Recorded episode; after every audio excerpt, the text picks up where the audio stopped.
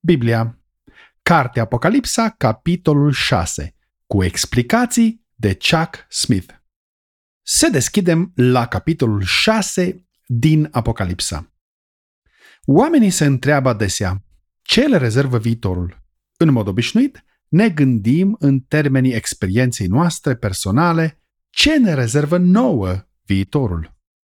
Ei bine, începând cu al patrulea capitol al cărții Apocalipsa, intrăm în evenimente viitoare care ne privesc pe toți, în aceste evenimente existând o diferență mare între cei credincioși și cei necredincioși.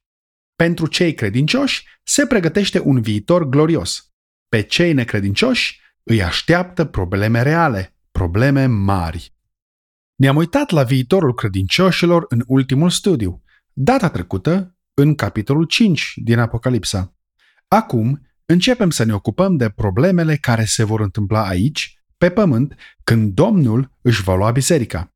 Data trecută am fost în cer cu biserica credincioasă. Acum ne întoarcem pe pământ, după ce biserica a plecat la evenimentele care se vor întâmpla în lume, odată ce Domnul și-a scos biserica din ea. În scena cerească din capitolul 5, Ioan a văzut un pergament în mâna dreaptă a celui ce ședea pe tron, Dumnezeu Tatăl.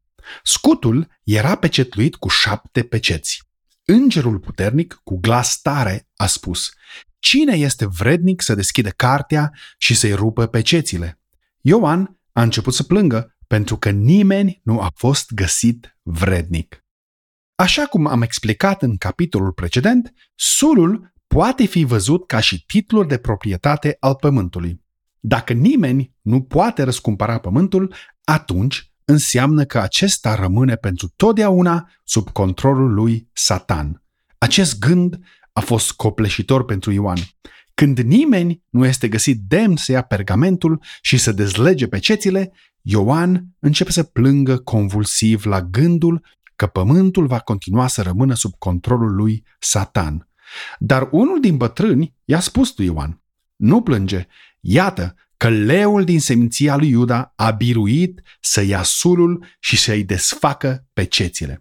În acel moment izbucnește în cer închinarea înaintea lui Dumnezeu, începând cu heruvimii, continuând cu biserica răscumpărată și apoi adăugându-se la ea mii și mii de îngeri. Toată creația se alătură în închinare înaintea Domnului. Apoi, Isus ia pergamentul cu cele șapte peceți și citim în capitolul 6 cum începe să rupă pecețile, să deschidă sulul. Odată cu desfacerea fiecărei peceți, are loc un eveniment corespunzător pe pământ, care este strâns legat de diferitele peceți. În Apocalipsa, capitolul 6, versetele 1 și 2, citim Când a rupt mielul cea din tâi din cele șapte peceți, m-am uitat și am auzit pe una dintre cele patru făpturi vii zicând cu un glas ca de tunet, vino și vezi. Cuvintele și vezi au fost adăugate în diverse traduceri ale Bibliei, dar nu apar în manuscrisele vechi. M-am uitat și iată că s-a arătat un cal alb. Cel ce sta pe el avea un arc. I s-a dat o cunună și a pornit biruitor și ca să biruiască. Din momentul în care biserica va fi scoasă din lume, forța de înfrânare a răului va fi înlăturată, iar lumea se va cufunda în cel mai întunecat ceas al istoriei sale. Se va ridica pe scena istoriei un om care este numit în scripturi cu multe și diferite nume. Anticrist este cel mai comun nume, dar este cel mai puțin folosit în scripturi. În capitolul 13, el este prezentat ca o fiară care iese din mare, iar în Tesalonicen 2, el este numit fiul pierzării. Acest om se va ridica pentru a guverna lumea. El va fi un dictator și domnia sa va fi peste tot pământul. El se va ridica din Europa de vest, din națiunile NATO.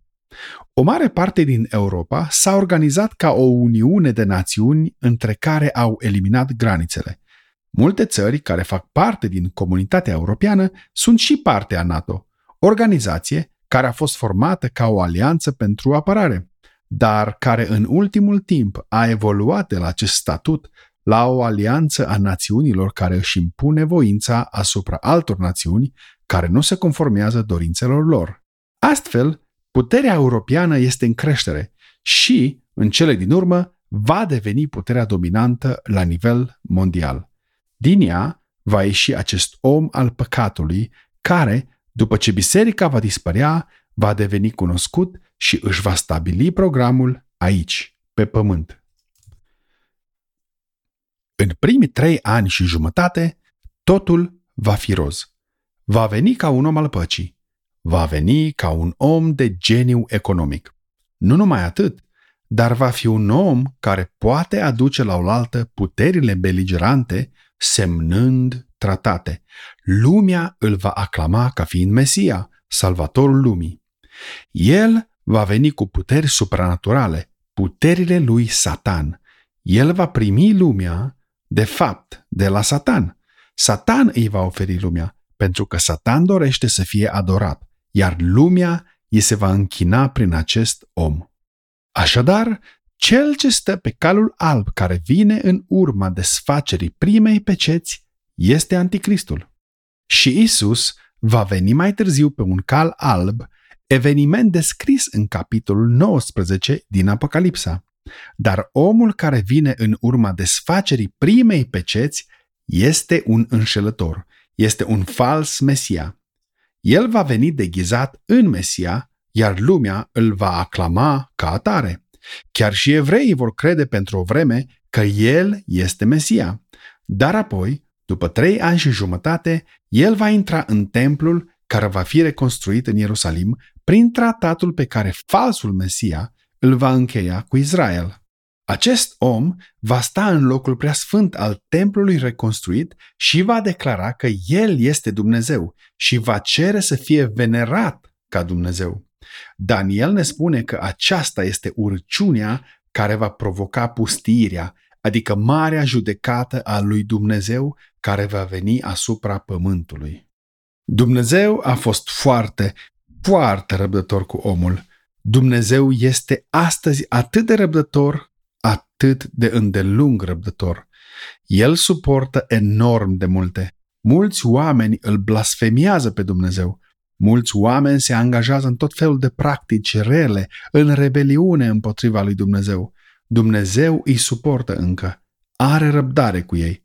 Dar când acest om al păcatului va intra în templu, în locul preasfânt, și va declara că este Dumnezeu, atunci Dumnezeu va începe să își verse judecata asupra pământului. După cum vom afla în versetele următoare, din acel moment judecățile lui Dumnezeu vor începe. Isus a spus, Când veți vedea urciunea pustirii stând acolo unde nu se cade să fie, cine citește să înțeleagă, atunci cei ce vor fi în Iudea să fugă la munți. Marcu 13 cu 14 în capitolul 12 din Apocalipsa, ni se spune că Dumnezeu a pregătit un loc în care evreii pot să se refugieze și să se adăpostească în acel timp. Cei care nu vor scăpa se vor confrunta atunci cu mânia lui Anticrist. Iar acesta va purta război împotriva sfinților, adică împotriva evreilor, îi va învinge și îi va birui. Apostolul Pavel ne spune și el, în a doua epistolă către tesaloniceni, că anticristul este omul fără de legii, fiul pierzării, potrivnicul care se înalță mai presus de tot ce se numește Dumnezeu sau de ce este vrednic de închinare. Așa că se va așeza în templul lui Dumnezeu, dându-se drept Dumnezeu. 2 Tesaloniceni 2, 3 și 4. Aceasta este ultima blasfemie a omului împotriva lui Dumnezeu. Paiul care rupe spatele cămilei, ca să spunem așa. Aceasta este ultima picătură în ceea ce îl privește pe Dumnezeu. Din acest moment, judecata lui Dumnezeu se va revărsa asupra pământului. Începe cu deschiderea celei de-a doua peceți. Când a rupt mielul a doua pecete, am auzit pe a doua făptură vie zicând, Vino și vezi. Și s-a arătat un alt cal, un cal roșu. Cel ce sta pe el a primit puterea să ia pacea de pe pământ, pentru ca oamenii să se înjunghie unii pe alții și i s-a dat o sabie mare. Versetul 3 și 4. Așadar, odată cu deschiderea celei de-a doua peceți, se vor dezlănțui războaie pe pământ. Cu anticristul în frunte, puterile occidentale se vor confrunta în cele din urmă cu puterile din est. Mai departe, în cartea Apocalipsa, ni se spune că râul Eufrat va fi secat pentru a pregăti calea pentru regii din est, iar marea bătălie va culmina în Valea Megiddo, chiar la est de Haifa, în Israel. Acolo este locul unde Dumnezeu va aduna națiunile, armatele lor, pentru marele măcel despre care vom citi în capitolul 19 din cartea Apocalipsa. Omenirea a cunoscut războaie teribile. Am trăit în timpul celui de-al doilea război mondial și războiul a fost o experiență foarte tragică pentru mulți dintre prietenii mei care au fost uciși în război. Războiul este un lucru teribil. Acum, odată cu dezvoltarea armelor moderne, a războiului biologic și a diferitelor gaze toxice, un război atomic va fi ceva ce nu ne putem imagina. Din ce în ce mai multe națiuni intră în comunitatea atomică, iar armele atomice sunt acum în mâinile teroriștilor. Așadar, lumea nu va fi deloc un loc sigur. Nu numai că vor exista pagume inițiale provocate de explozia atomică, dar va fi radioactivitatea care este răspândită de curenții de aer prin tot peisajul. Când a rupt mielul pe cetea a treia, am auzit pe a treia făptură vie zicând, Vino și vezi! M-am uitat și iată că s-a arătat un cal negru. Cel ce stătea pe el avea în mână o cumpănă și în mijlocul celor patru făpturi vii am auzit un glas care zicea, o măsură de grâu pentru un dinar, trei măsuri de orz pentru un dinar, dar să nu vătămi unde lemnul și vinul. Versetele 5 și 6. În urma războaielor, în care se folosesc arme atomice, se va crea o foamete pe pământ, o foamete atât de mare încât se va vinde mâncarea la suprapreț. E nevoie de salariul pe o zi întreagă pentru a cumpăra doar aproximativ un kilogram de grâu. Li se spune să nu strice uleiul și vinul. Uleiul și vinul reprezintă articolele de lux, cum sunt parfumurile și băuturile alcoolice. Cei bogați vor putea supraviețui prin bogăția lor în această perioadă, dar oamenii săraci vor suferi cu adevărat în acel timp de foamete, o foamete așa cum lumea nu a mai cunoscut până acum. Când a rupt mielul pe cetea a patra, am auzit glasul făpturii a patra zicând, Vino, a adăugat și vezi. M-am uitat și iată că s-a arătat un cal gălbui. Cel ce sta pe el se numea moartea și împreună cu el venea după el locuința morților. Li s-a dat putere peste a patra parte a pământului ca să ucidă cu sabia, cu foamete, cu molimă și cu fiarele pământului. Versetele 7 și 8. Așadar, în urma ruperii acestor prime patru peceți, o pătrime din populația pământului va fi distrusă. Dacă vor fi 8 miliarde de oameni la începutul perioadei necazului cel mare, 2 miliarde de oameni nu vor supraviețui, ci vor fi uciși în timpul desfacerii primelor patru peceți. E incredibil ce groaznic va fi pe pământ odată ce biserica va fi luată și Dumnezeu va începe să judece pământul din cauza băcătoșeniei sale. Când a rupt mielul pe cetea a cincea, am văzut sub altar sufletele celor ce fuseseră înjunghiați din pricina cuvântului lui Dumnezeu și din pricina mărturisirii pe care o ținuseră. Ei strigau cu glas tare și ziceau, Până când, stăpâne, tu, care ești sfânt și adevărat, zăbovești să judeci și să răzbuni sângele nostru asupra locuitorilor pământului. Fiecăruia dintre ei i s-a dat o haină albă și i s-a spus să se mai odihnească puțină vreme, până când se va împlini numărul tovarășilor lor de slujbă și al fraților lor care aveau să fie omorâți ca și ei. Versetele 9 la 11. Când se rupe cea de-a cincea pecete, Ioan vede niște suflete sub altar, oameni care au fost martirizați și care cer să intre în cer. Ei întreabă cât mai durează până când vor putea intra.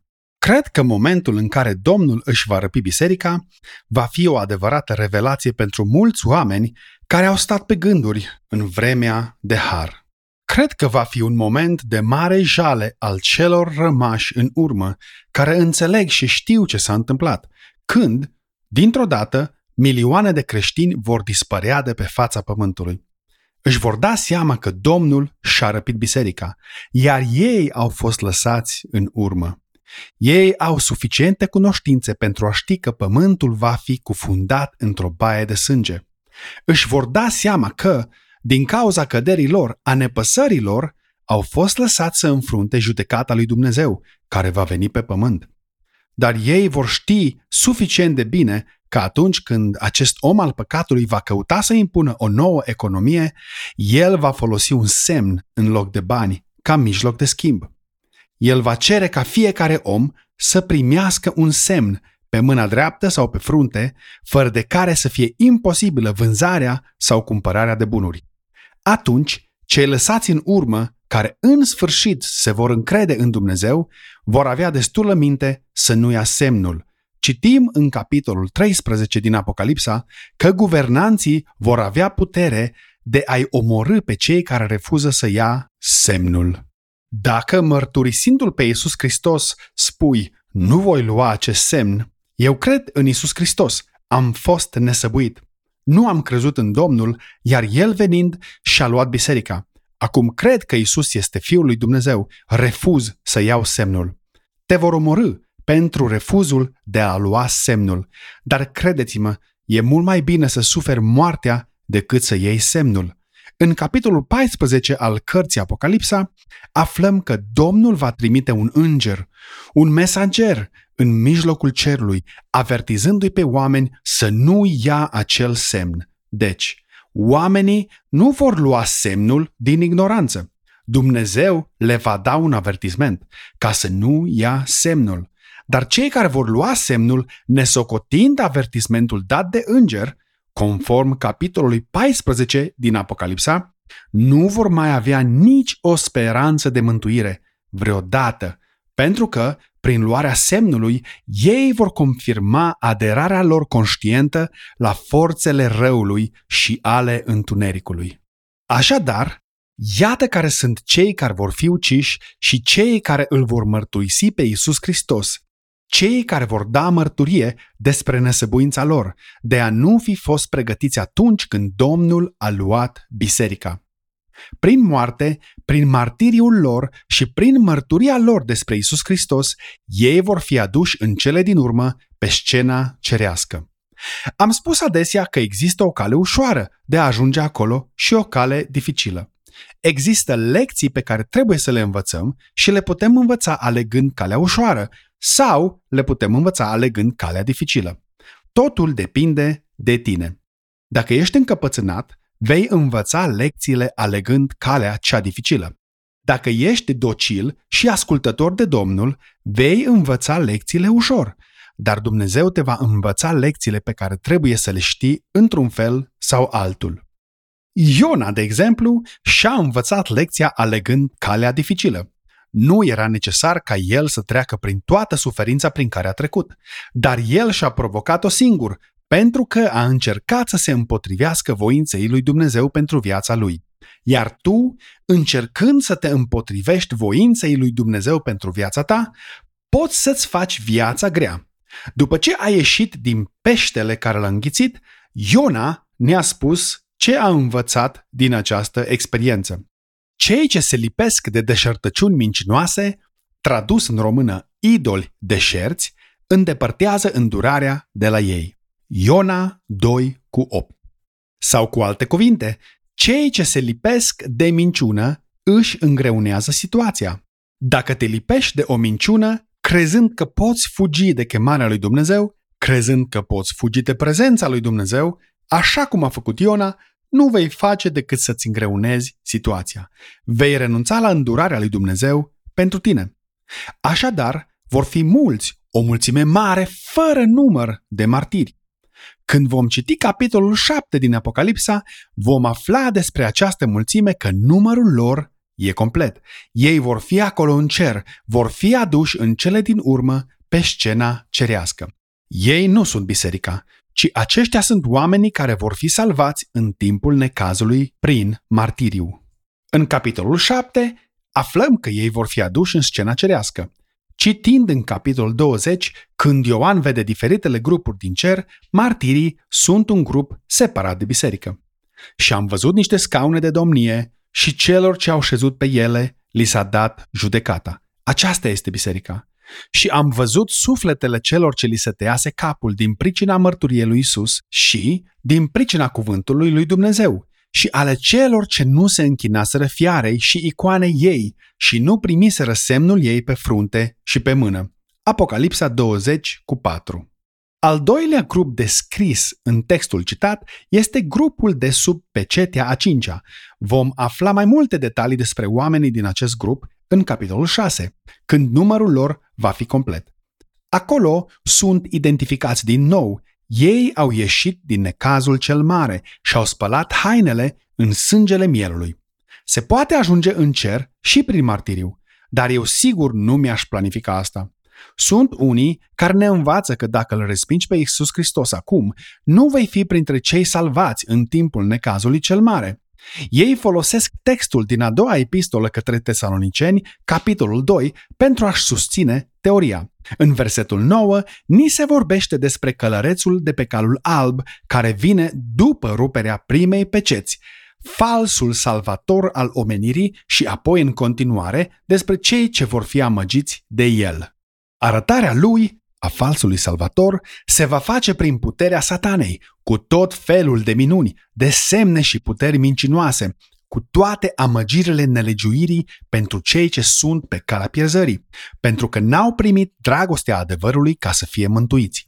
Din această pricină, Dumnezeu le trimite o lucrare de rătăcire, ca să creadă o minciună, pentru ca toți cei ce n-au crezut adevărul, ci au găsit plăcere în nelegiuire, să fie osândiți. 2 Tesaloniceni 2 de la 9 la 12. Deci, dacă nu iubești adevărul acum, unii comentatori și învățători ai Bibliei spun că nu vei mai avea o altă șansă, nici măcar în necazul cel mare, nici măcar prin martiriu. Eu nu sunt întru totul de acord cu ei, dar să nu aștepți să vezi dacă este adevărat. S-ar putea să fie adevărat pentru unii. Probabil că unii se vor ține cu dinții de minciună până la capăt. Împăcați-vă acum cu Dumnezeu și nu trebuie să vă faceți griji. Sunt multe lucruri, multe chestiuni în dreptul cărora, în mintea mea, există un semn de întrebare. De exemplu, mă întreb despre creștinii care umblă conduși de firea lor pământească și nu de Duhul. Vor fi ei răpiți împreună cu biserica sau vor fi ca cele cinci fecioare neînțelepte? Nu știu. Este posibil să nu fi luat împreună cu biserica la răpire dacă trăiești condus fiind de firea ta, în loc să te lași condus de Duhul. Aș prefera să nu îți dau speranțe false, pentru că nu vreau să arăți cu degetul spre mine și să-mi spui M-ai condus pe o cale greșită, omule! Pentru mine, această chestiune este cu semnul întrebării și aș prefera să nu trăiesc cu un semn de întrebare. Vreau să fiu sigur. Nu aș vrea să zic sper că da sau cred că da sau poate că da sau tot ce e posibil. Vreau să știu cu certitudine că sunt gata să fiu cu Domnul, umblu după Duhul Sfânt, caut lucrurile lui Dumnezeu. Atunci sunt sigur că voi fi luat împreună cu biserica credincioasă. Ce se întâmplă cu copiii din familii nemântuite, în care părinții nu sunt credincioși? Ce se întâmplă cu ei? E un semn de întrebare. Nu știu. Dar nu vreau să trăiesc în incertitudine. Vă pot da exemple de întrebări pe care le am. Dacă îl respingi pe Hristos acum, vei putea fi salvat prin martiriu? Unii învățători ai Bibliei spun că nu. Eu, personal, cred că este posibil. Că da, dar cuvântul posibil arată o incertitudine. Nu vă bazați pe asta. Nu trăiți cu semne de întrebare în incertitudine. Asigură-te că ești împăcat cu Dumnezeu, că umbli condus de Duhul Sfânt. Asigură-te de asta. Așadar, vom vedea din nou grupul martirilor. Vom afla mai multe despre ei în capitolul 7 și în capitolul 20 din cartea Apocalipsa. Continuăm. Când a rupt mielul pe cetea a șasea, m-am uitat și iată că s-a făcut un mare cu tremur de pământ. Soarele s-a făcut negru ca un sac de păr, luna s-a făcut toată ca sângele și stelele au căzut din cer pe pământ cum cad smochinele verzi din pom când este scuturat de un vânt puternic. Cerul s-a strâns ca un pergament de piele pe care îl faci sul și toți muritorii și toate ostroavele s-au mutat din locurile lor. Versetele 12 și 14. Odată cu cea de-a șasea pecete, au loc catastrofe cataclismice pe pământ. Isaia vorbește și el despre aceste evenimente. El vorbește despre cerurile care se vor înfășura ca un sul și despre stelele care vor cădea din cer. Isaia vorbește despre pământ care se clatină ca un om biat și care e mutat din locul său. Toată oștirea cerurilor piere, cerurile sunt făcute sul ca un pergament și toată oștirea lor cade, cum cade frunza de viță, cum cade frunza de smochin. Isaia 34 cu 4 Pământul se rupe, pământul se sfărâmă, pământul se crapă, pământul se clatină ca un om beat, tremură ca o colibă, păcatul lui îl apasă, cade și nu se mai ridică. În ziua aceea, Domnul va pedepsi în cer oștirea de sus, iar pe pământ, pe împărații pământului. Isaia 24, 19 la 21. Fizicienii vorbesc despre fenomenul de deplasare a axei polare și ei cred că, din când în când, pe Pământ are loc acest fenomen care face ca suprafața Pământului să fie transformată și schimbată. Există o carte numită Earth in Upheaval, Pământul în răsturnare, scrisă de savantul Immanuel Velikovsky, în care acesta consemnează multe fenomene care au avut loc în trecut și care sunt observabile astăzi în structurile geologice. Au existat schimbări cataclismice în trecut. Sunt unii care cred că marele potop din vremea lui Noe ar fi putut fi cauzat de o schimbare a axei polare. Apele au năvălit pur și simplu ca urmare a schimbării axei polare, iar întreaga suprafață a Pământului a fost transformată și schimbată. Ne putem doar imagina devastarea pe care o deplasare a axei polare ar crea-o astăzi, cu toate structurile moderne existente pe Pământ, care nu ar putea rezista la zguduirile violente ale Pământului din acel moment.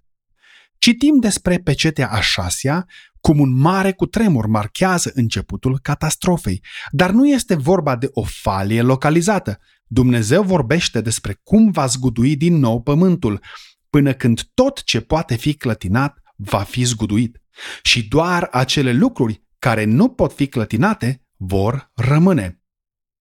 Luați seama ca nu cumva să nu voiți să ascultați pe cel ce vă vorbește, Căci dacă n-au scăpat cei care n-au vrut să asculte pe cel ce vorbea pe pământ, cu atât mai mult nu vom scăpa noi dacă ne întoarcem de la cel ce vorbește din ceruri, al cărui glas a clătinat atunci pământul și care acum a făcut făgăduința aceasta.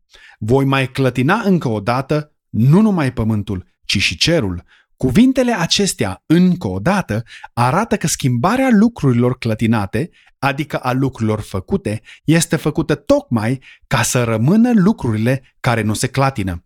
Evrei 12, 25 la 27. Un cutremur mare, nu un cutremur localizat, ci întregul pământ va intra într-o zguduire violentă. Așadar, acest al șaselea sigiliu aduce marele cutremur. Ca urmare, soarele devine negru ca pânza de sac. Se întunecă în urma agitației extraordinare a Pământului în timpul cutremurului. Praful care intră în atmosferă va face ca luna să pară ca sângele și va întuneca cerul în timpul zilei. Despre ce e vorba când ni se spune că stelele cerului vor cădea pe pământ? Astronomii ne vorbesc despre asteroizi și despre posibilitatea ca Pământul să fie lovit de un asteroid. Ei se ocupă, printre altele, de observarea asteroizilor, a traiectoriei lor în relație cu Pământul. Ei vă pot spune care sunt asteroizii pe care i-au catalogat, vă pot spune când se vor apropia de Pământ și cât de mult se vor apropia. Unul dintre asteroizii care a fost aproape de Pământ a fost descoperit abia după ce a trecut pe lângă el. În timp ce se îndepărta, l-au descoperit și au spus Ah, a fost foarte aproape. Să ne gândim la ploile de meteoriți. Dacă ați fost în deșertul din Arizona, în apropiere de Winslow, poate că ați văzut acel crater imens creat de un meteorit. Meteoritul, în loc să se dizolve în atmosferă, a căzut acolo făcând o gaură mare în pământ. Vă puteți imagina când va veni o ploaie de meteoriți și meteoriții încep să lovească pământul așa cum smochinele cad prematur atunci când smochinul este scuturat de un vânt puternic? Isus face mențiune despre această calamitate ca făcând parte din evenimentele necazului cer mare. Ioel a profețit despre acest eveniment în al doilea capitol din cartea Ioel. Petru citează din Ioel în al doilea capitol din Faptele Apostolilor când vorbește despre aceeași calamitate astronomică care are loc la deschiderea celei de-a șasea peceți. Cerul a fost strâns ca un sul. Ni se descriu alte evenimente cataclismice mari. Semne în ceruri, fiecare munte și insulă vor fi mutate din locul lor, tulburări geologice extraordinare. Împărații pământului, domnitorii, capitanii oștirilor, cei bogați și cei puternici, toți robii și toți oamenii slobozi s-au ascuns în peșteri și în stâncile munților. Versetul 15. Cu alte cuvinte, nu există scăpare. Bogați sau săraci, faimoși sau necunoscuți, oamenii care se află pe pământ vor fi îngroziți, plini de teamă când Dumnezeu va începe să scuture pământul și să trimite ploi de meteoriți, când va începe să mute insulele și munții, când vor trece prin această mare tulburare cataclismică. Teroarea și frica vor pune stăpânire pe inimile oamenilor, în timp ce aceștia caută să se ascundă în peșteri și printre stânci.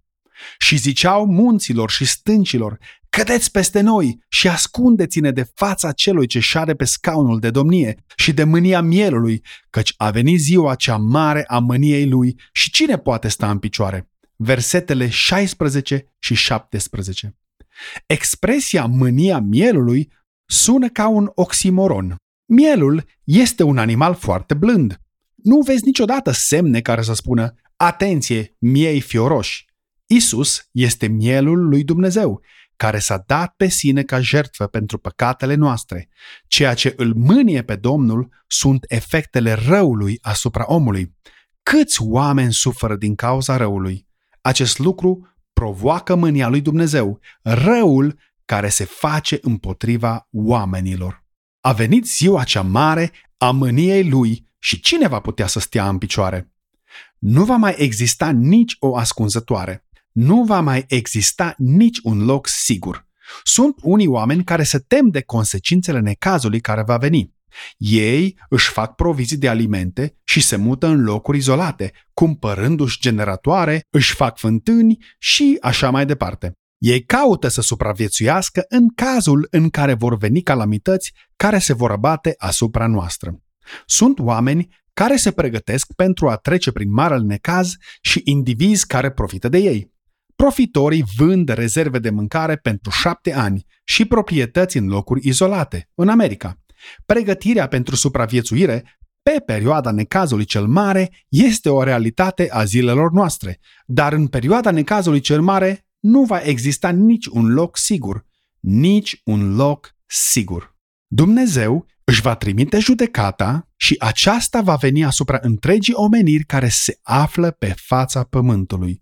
Nu va exista nici o scăpare. Există doar o singură scăpare și o putem obține înainte de a veni necazul. Domnul a făcut posibilă această scăpare. El, Domnul, este refugiul pentru cei care vor veni la El să caute scăpare. Cei care îl vor primi pe Isus Hristos, adică vor crede în El pentru iertarea păcatelor, vor scăpa. Restul lumii nu va scăpa de mânia lui Dumnezeu, care va veni peste întregul pământ. Judecata lui Dumnezeu vine împotriva lumii care îl respinge pe Hristos. Așadar, Dumnezeu vă dăruiește salvarea acum. Respingeți-o, continuați să o respingeți și puteți fi siguri că va veni o zi în care veți plânge și veți tângui pentru nesăbuința de a-L respinge pe Isus Hristos. Să ne rugăm.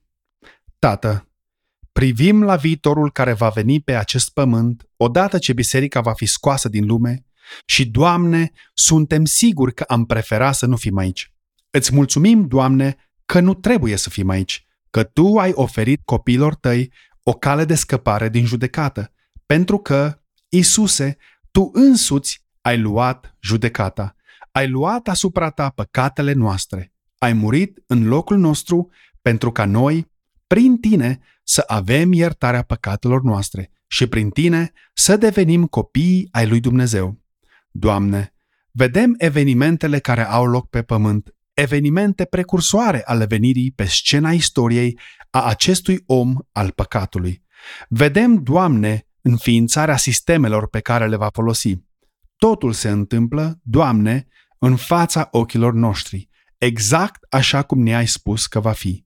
Doamne, ajută-ne să fim înțelepți și să nu trăim conduși de firea noastră și să nu dorim, Doamne, lucrurile lumii. Ajută-ne să renunțăm la lucrurile ascunse ale întunericului. Ajută-ne, Doamne, să devenim făpturi noi, trăind cu Hristos în părtășie cu Tine. În numele lui Isus ne rugăm. Amin. Trăiești în incertitudine, având semne de întrebare? Spui, sper că voi fi cu Domnul sau știu că voi fi cu Domnul. Nu știm ziua și ora când biserica va fi luată și nu există nimic care să împiedice acest lucru să se întâmple. Dacă biserica va fi luată azi, știți sigur că vei fi luat și tu sau crezi că vei fi lăsat să experimentezi aceste lucruri despre care am citit aici, în capitolul 6 din Apocalipsa?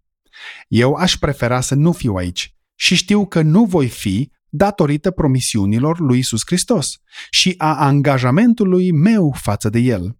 Vă încurajez să vă luați același angajament de a trăi pentru Domnul, de a umbla după Duhul Sfânt, de a vă încredința pe deplin viața lui Isus.